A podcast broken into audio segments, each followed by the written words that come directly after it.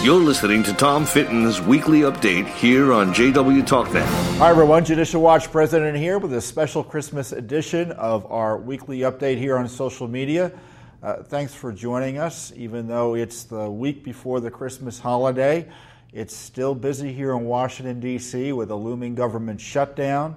Uh, a big hearing on General Flynn. His sentencing hearing was this week.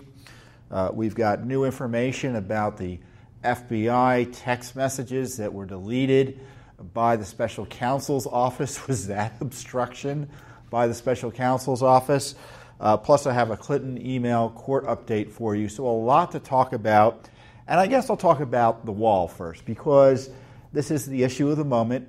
The president is facing a uh, shutdown as a result of the failure by the Senate to provide really minuscule funding for the wall, $5 billion. That's a lot of money to normal people, but the federal government sweats $5 billion. So this is an ideological battle between open borders Democrats and Republican allies in the Senate who don't want to provide the support for the wall that the American people want. Heck, that's why the president is president. And uh, our national security and our border security deserves. Uh, we need it. Uh, I don't think a wall, as I've said repeatedly, is sufficient, but it certainly is necessary to provide basic security at our southern border. Now, the House passed a bill that provides uh, some key funding for the wall, five plus billion dollars. And on top of that, now the Senate needs to act. And the Senate seemingly doesn't have the votes to proceed yet. Uh, and so there's a looming government shutdown. Now, believe me, it's a fake government shutdown. There are several agencies that are affected, but uh, many of those agencies have essential personnel who will always be there working. Uh, in fact, according to the Washington Post, their analysis is that 53% of the workforce in the affected agencies of a government shutdown will be working. So the majority of workers will be there. Now, they may not be paid for a period of time, which is a pain in the neck for them, I understand. Uh, but in the end, almost all of them will get paid, including those who were asked to stay home. So it's in many ways it's a forced holiday. But politically, uh, a shutdown forces one side or the other to give on policy demands. And the question is who's going to give first? And uh, the wall is essential, in my view. So the president, I think, is right to push for this. And it's shameful that Congress, despite the crisis on the border, hasn't provided basic security measures, hasn't even reformed, for instance, the asylum system that's encouraging the caravans recently. So the least they can do is uh, provide funding for a wall. Uh, now, now Congress is hoping that you're not paying attention. I don't know what you think about a government shutdown. I don't know what you think about a wall.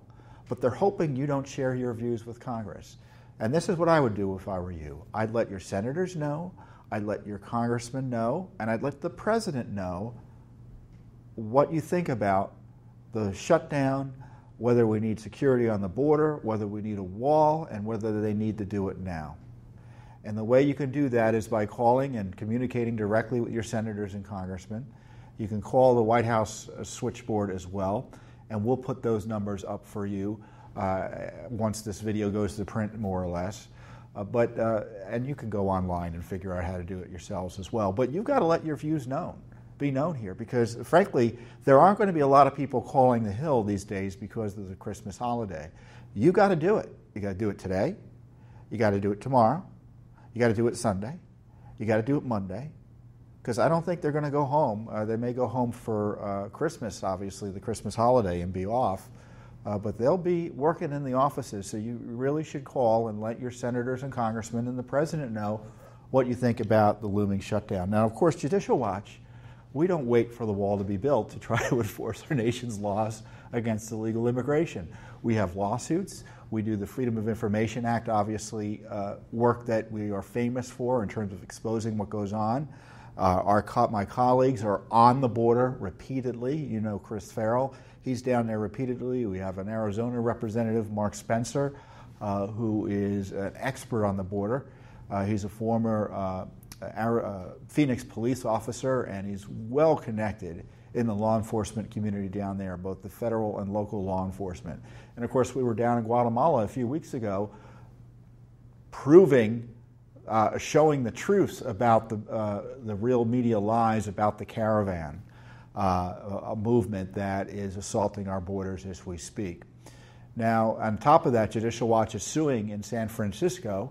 Uh, we have a taxpayer, uh, a taxpayer lawsuit. We're suing San Francisco on behalf of a taxpayer who is alleging that the San Francisco sheriff's policy that prevents communications and disclosures to ICE about illegal alien criminals about to be released to the streets is in violation of the law.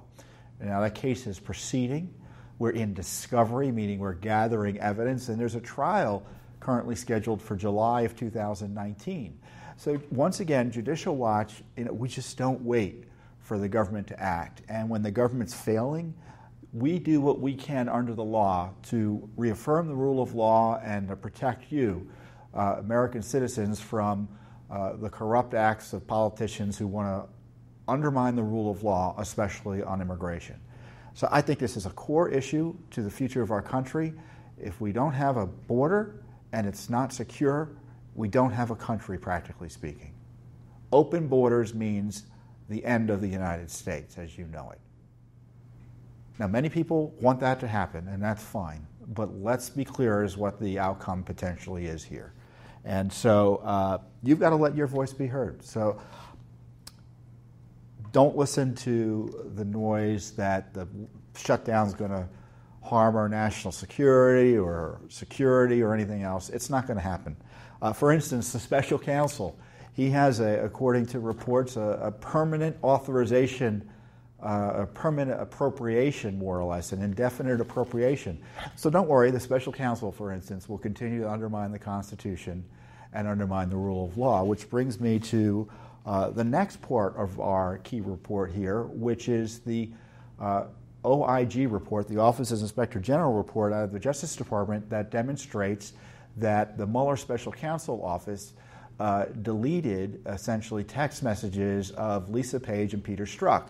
Now, you may remember those two uh, FBI lovers as the anti Trump, pro Clinton text messengers in the FBI that were running, especially, especially Strzok, the Clinton email investigation and the anti Trump Russia spy investigation.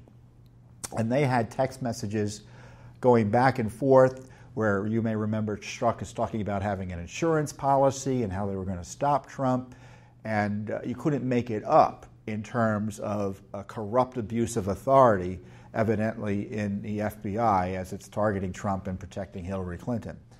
Now, on top of that, uh, Strzok was working for the special counsel because he was running the Russia investigation. So when Mueller was appointed, he brought Strzok in and however much I complain about Mueller, it Strzok was an obvious choice to bring in. He was uh, the lead FBI agent on the Russia investigation.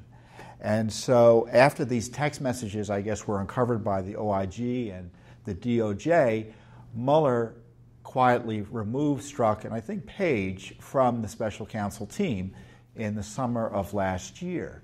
And he didn't tell you about it. Remember? He didn't tell you, he didn't tell Congress. It was a secret from the American people for four or five months. Well, you know, you would think if there are text messages showing outrageous and criminal bias, in my view, that the special counsel might want to take a look at what text messages he was sending and Page were sending oh, for the few months that they were working for them. Oh, guess what happened?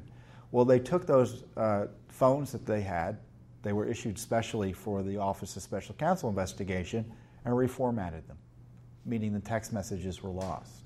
And I have the uh, OIG report here. This is the Office of Inspector General report that was issued in December of 2018, so I guess it was issued last week or earlier uh, this week. And uh,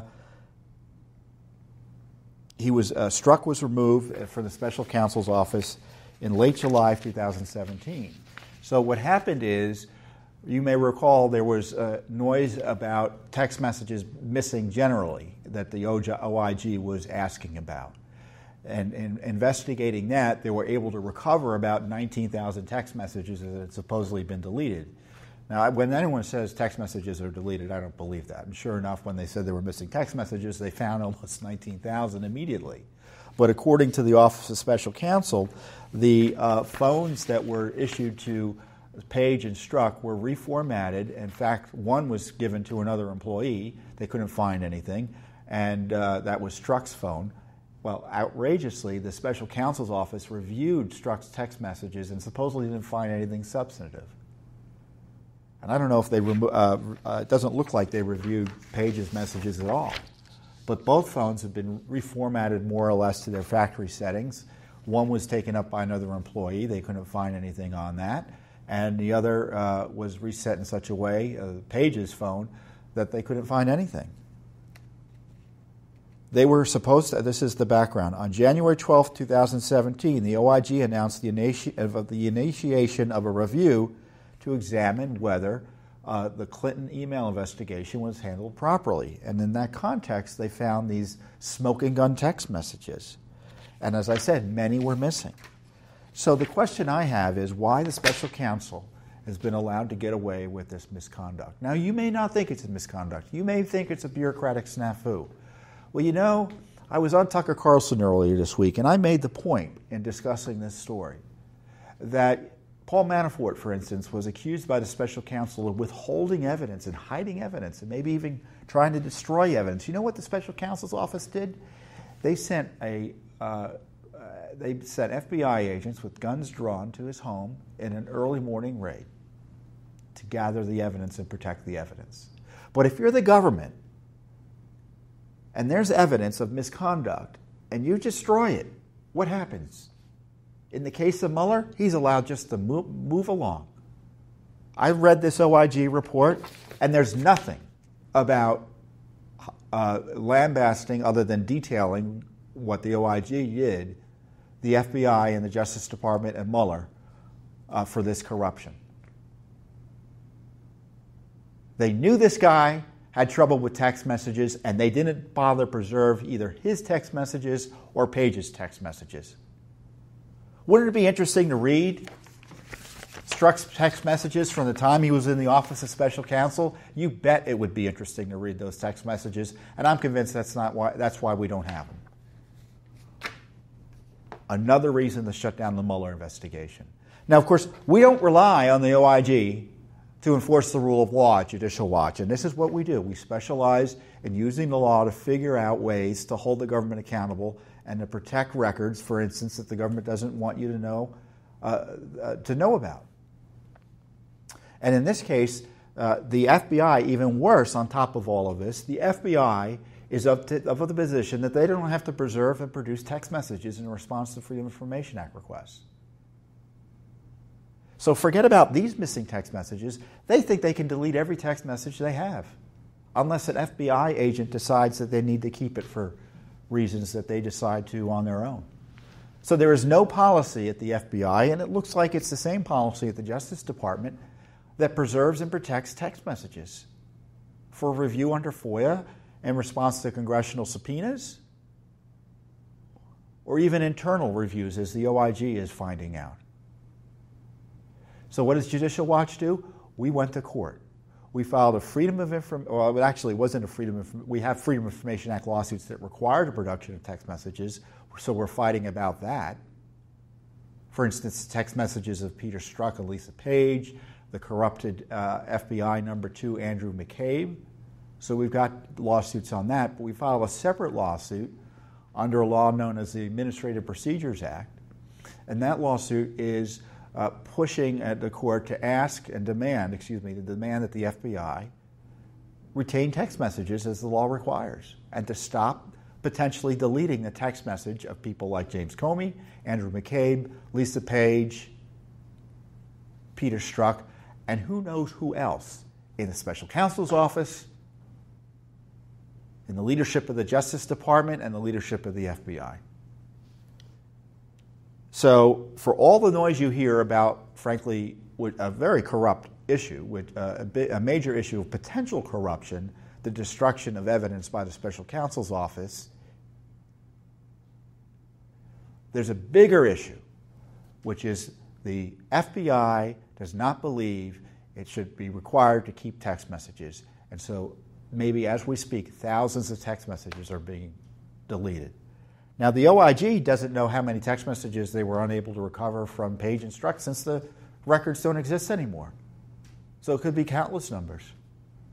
The president I know has talked about 19,000. I think he's conflating two numbers. My point is, it could be higher than 19,000 or less. We don't know because the Mueller special counsel operation destroyed government records essential to analyzing whether or not his investigation was influenced, as we think it has been, by biased agents like Peter Strzok, who hated Donald Trump. So we're in court trying to get answers for you. You know, I know you probably you, you think I'm getting angry, and you know, I, I get excited about this. But what I love about Judicial Watch is we're able to do something about it. And this is why, and if I could take a commercial break here, you should support our work.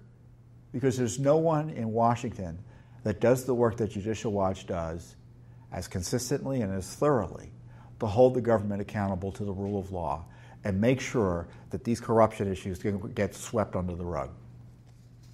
So, along those lines, um, I want to remind you that we've got these major issues on um, uh, this, these, this major litigation on the Hillary Clinton issue. Now, Judge Lamberth and Judge Sullivan, who I'll talk about later, both issued rulings in the case of Sullivan requiring Hillary Clinton to respond under oath to Judicial Watch written questions that she didn't want to respond to under oath. And Judge Lamberth authorizing massive, discovery, uh, not massive discovery, but thorough discovery into the Hillary Clinton email issue about whether or not that system was designed to thwart the Freedom of Information Act. One of the gravest offenses, uh, uh, one of the gravest offenses to our transparency laws is, I think, the quote from Judge Lamberth. So uh, he wanted us to come up with a discovery plan, and this is going to upset you. This is the update. So we came up with the discovery plan. I can't get into the details now of uh, what's in it, but you can be confident we want to question uh, several people about the Clinton email system. The sort of basic work that an investigative team would do, one authorized by the court to do. You know what we found out? The Justice Department, representing the State Department, was coordinating with the witnesses on the Clinton side to try to thwart our effort to get discovery. That's right. This Justice Department is colluding with lawyers for the Clinton retired witnesses to try to oppose our discovery plan. So when you talk about the deep state, that's what I'm talking about.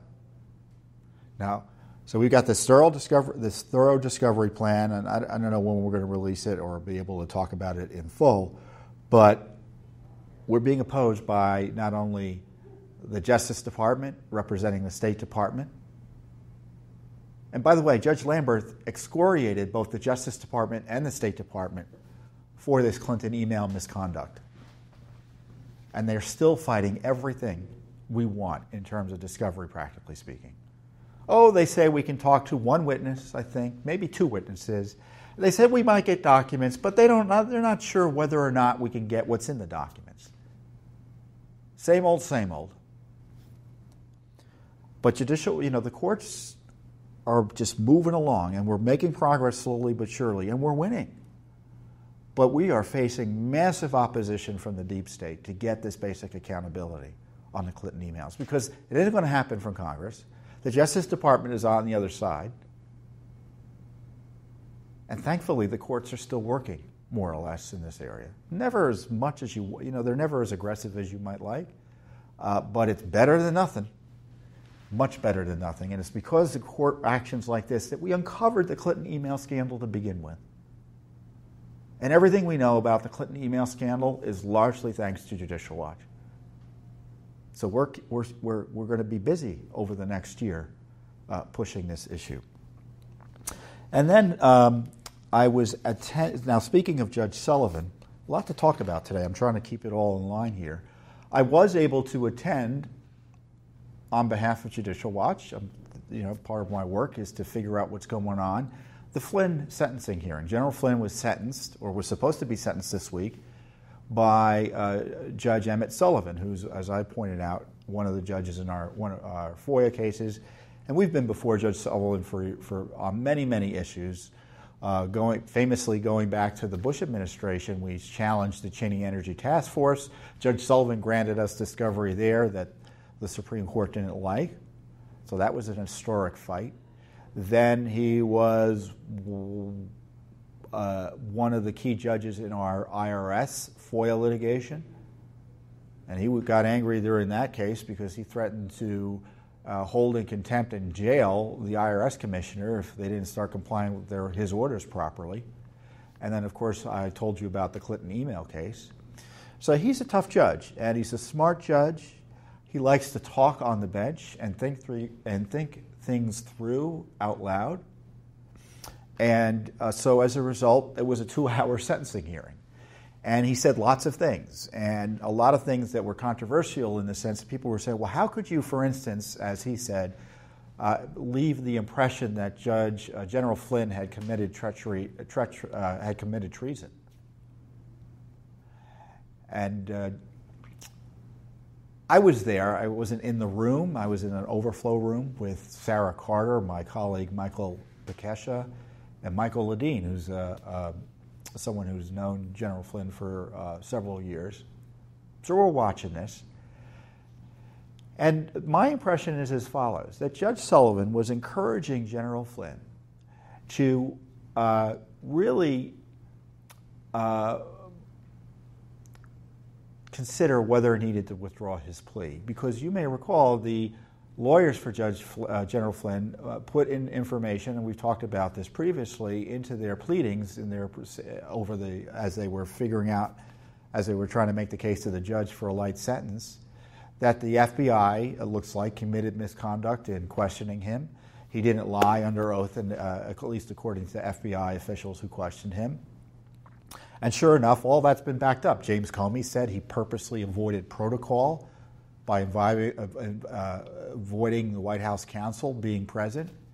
Andrew McCabe certainly persuaded General Flynn not to have White House counsel or any lawyer present. And of course, he was targeted for specious reasons about his supposed lies about what, what, what he talked with the Russian ambassador about. Of course, they knew what he talked about with what he talked about with the Russian ambassador. So I don't know why they needed to go question him. It's because there were press reports about what the, he supposedly was telling the vice president. Well, since when is that a matter of FBI investigation? If they're concerned that Flynn wasn't being honest with the vice president, they should have called the vice president and said, you should check with General Flynn to make sure, because according to the reports, he may not be giving you full information. Didn't require an FBI investigation. And, just to be clear, I don't think Flynn lied. I think Flynn has uh, talked himself into, in his head, that, well, maybe I did lie and I'm going to plead guilty and end this case. So, what Judge Sullivan was doing was he was saying, is this treason? Did he betray his country? Did he undermine his flag? And he's not saying, well, I committed, he committed treason. He later came back and walked that back. But he was leaving it clear in no uncertain terms that this was serious when you raise issues like this. And when you plead guilty to something that you may not have done or you may ought to fight just because you think you can get past it, he was asserting, he was basically warning Flynn the plea deal may have a different impact and have different result than you think. So he was inviting Flynn repeatedly to pull back from his plea deal. He even, he even said to, Judge, to General Flynn, he said, you know what, I'll appoint a special lawyer to give you a second opinion on this whole matter. Now, Flynn didn't rise to the bait.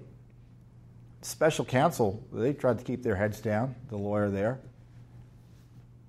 The lawyer there admitted there was no violation of the Logan Act that they were seriously pursuing. There was no treason. So, you know, the left's smears against General Flynn are out the window. In fact, when Judge Sullivan mentioned the Logan Act, you know, that's the act that's never prosecuted that prevents private individuals from conducting foreign policy. Everyone laughed. But that was the pretext under which Flynn was targeted and attacked by Sally Yates, James Comey, and Andrew McCabe. So the sentencing was delayed, and it was delayed because Flynn has been cooperating with the special counsel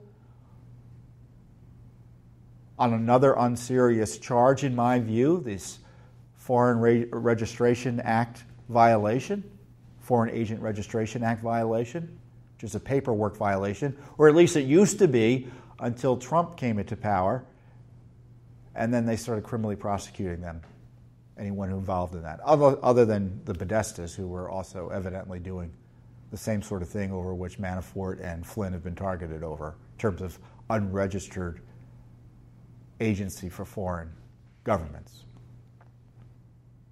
So Flynn is still cooperating with the special counsel, and the judge said, Look, I can't give you the full benefit of your cooperation in my sentencing if you're still cooperating.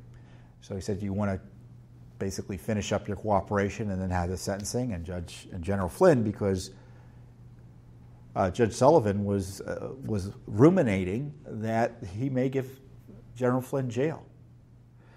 So, Judge Sullivan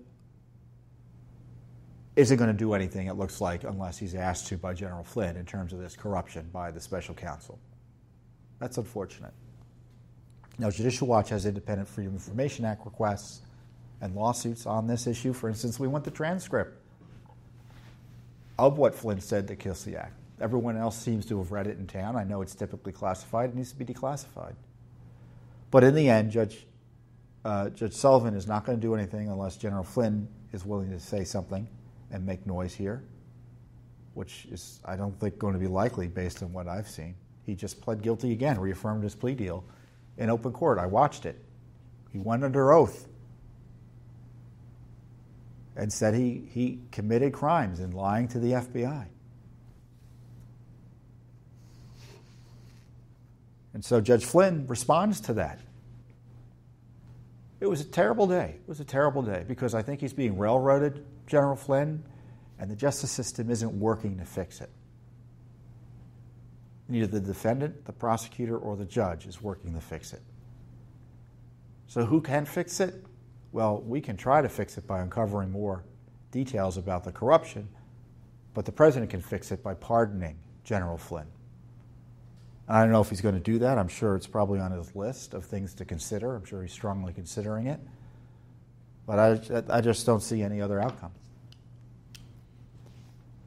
Could also shut the Mueller operation down, which is something I've been calling for. Shut Mueller down.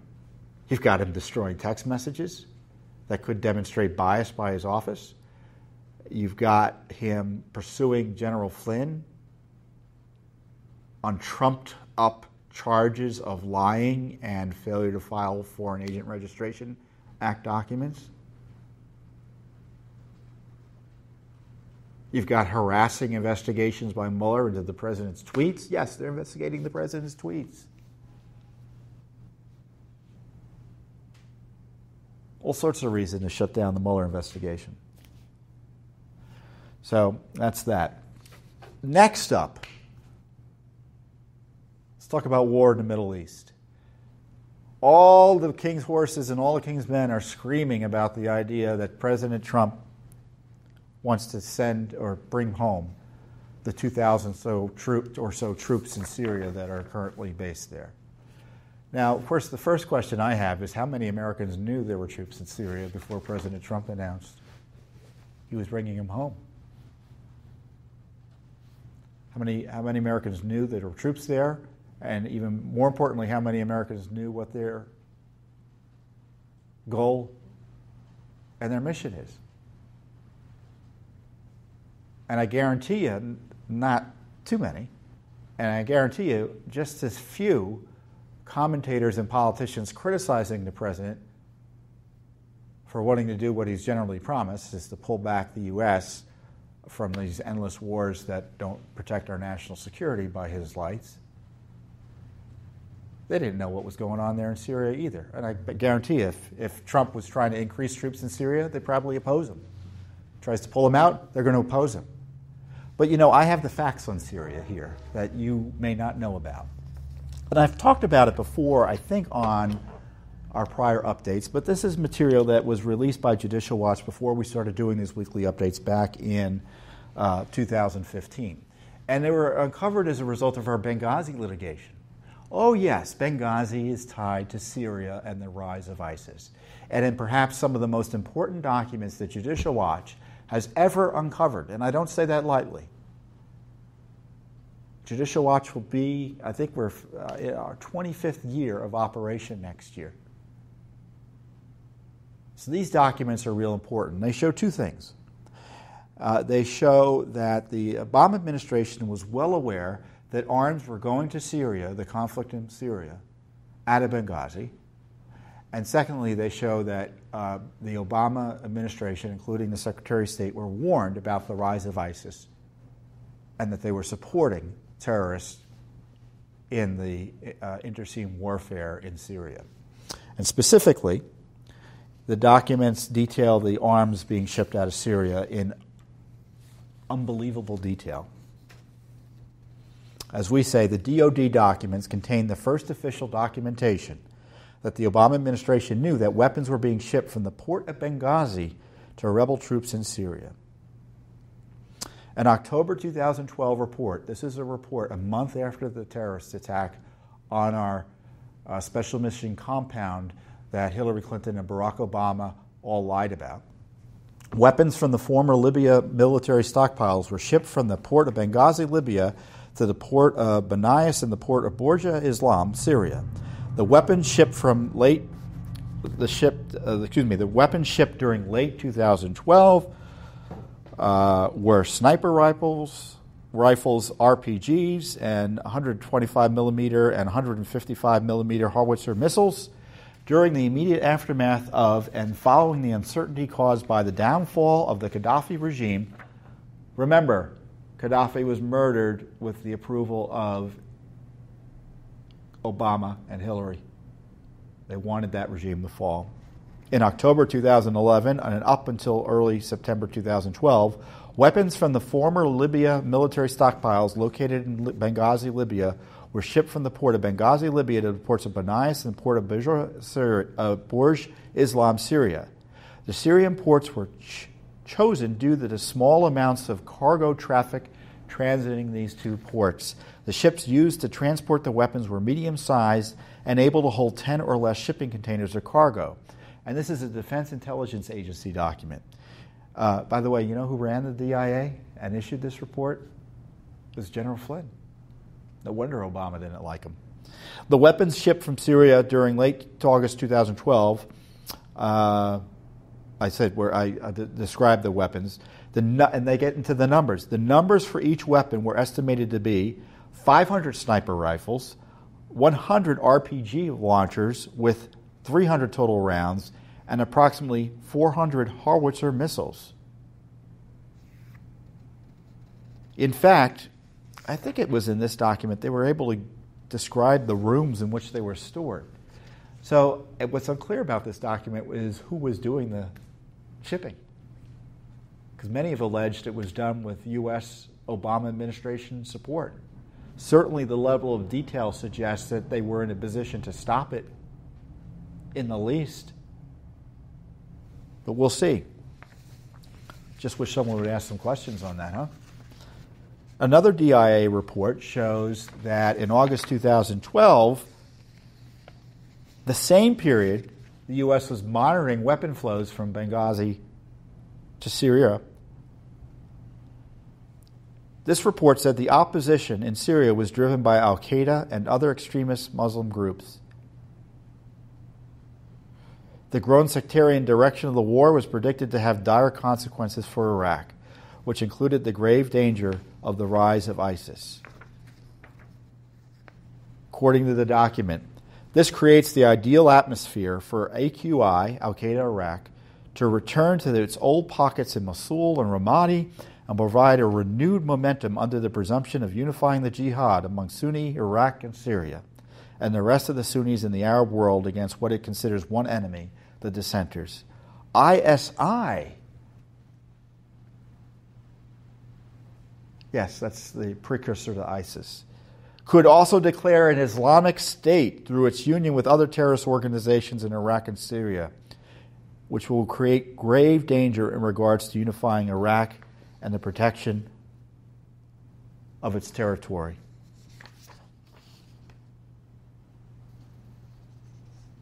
And one of the warnings was heavily blacked out. One such consequence would be the renewed facili- facilitation of terrorist elements from all over the Arab world entering into the Iraqi arena. The DIA document demonstrates that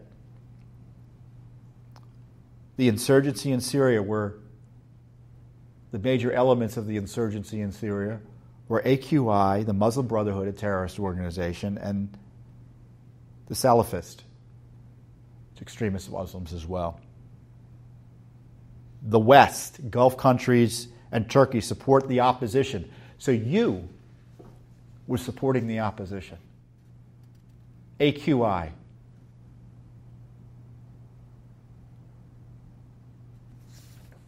So these terrorists were supporting the Assyrian opposition from the beginning, and the West was supporting them through Benghazi.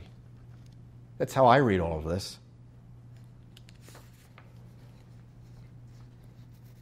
So, what was going on is that there was this pullback of government forces at the border of Iraq and Syria and into the into the into the chaos there, unpatrolled borders. See, when your border's out of control, things happen. ISIS crept in and asserted itself. AQI asserted itself. All predicted. This is what has been wrought or was wrought by the Obama administration. It led to all these refugee flows that we now hear about and is what Trump has had to deal with since he's come into office. So, the reason we're in Syria is because of Barack Obama and Hillary Clinton allowing the destruction of Libya by extremist radical forces. And it was a vehicle to get arms into Syria to increase pressure on the regime through terrorists, AQI. It's that time of day for the trains, excuse me.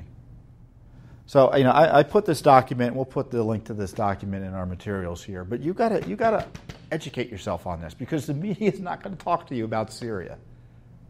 So now we're going to hear all these armchair experts say why we need to be in Syria, and I, you know, I, I don't want to get into that debate here. You can imagine what I think. So um, the truth is out there for those of you who want to find it and it's because Judicial Watch is doing the work to get it for you. And as I said, this is critically important information. It confirms the downfall of Libya led to the rise of ISIS, and it shows that arms were going into Syria out of Libya, and the Obama administration knew about it and didn't do anything to stop it. In fact, when terrorists work exposes running Libya essentially, especially during the attack the Benghazi attack, they lied about it and said it was some sort of spontaneous demonstration. No, they turned over Libya to the terrorists, and it became a way station and a funnel for terrorists to enter into the Syrian conflict, and that led to the rise of ISIS. The documents are there. And it's for exposing that sort of stuff that I'm convinced that General Flynn has been on the naughty list. I put char- I'll describe it nicely for the Obama gang since he left the administration. So, with that, I'm going to leave you to your Christmas, and I, I just want to take a, a minute to wish you a Merry Christmas. I hope you have a wonderful holiday with your family and friends. Uh, I love Christmas. I've got uh, my kids at home, my wife at home. Uh, so we're looking forward to the holiday as well. And I'll be back next week, hopefully, with another report. Things aren't slowing down here at Judicial Watch. Much more to report on you, uh, report to you. We don't report on you. We'll leave that to uh, uh the deep state. But uh, thanks for joining us this week. And as I said once again, have a wonderful, safe, and Merry Christmas. You have just listened to Tom Fitton's weekly update on JW TalkNet. Remember to subscribe and donate at judicialwatch.org slash donate.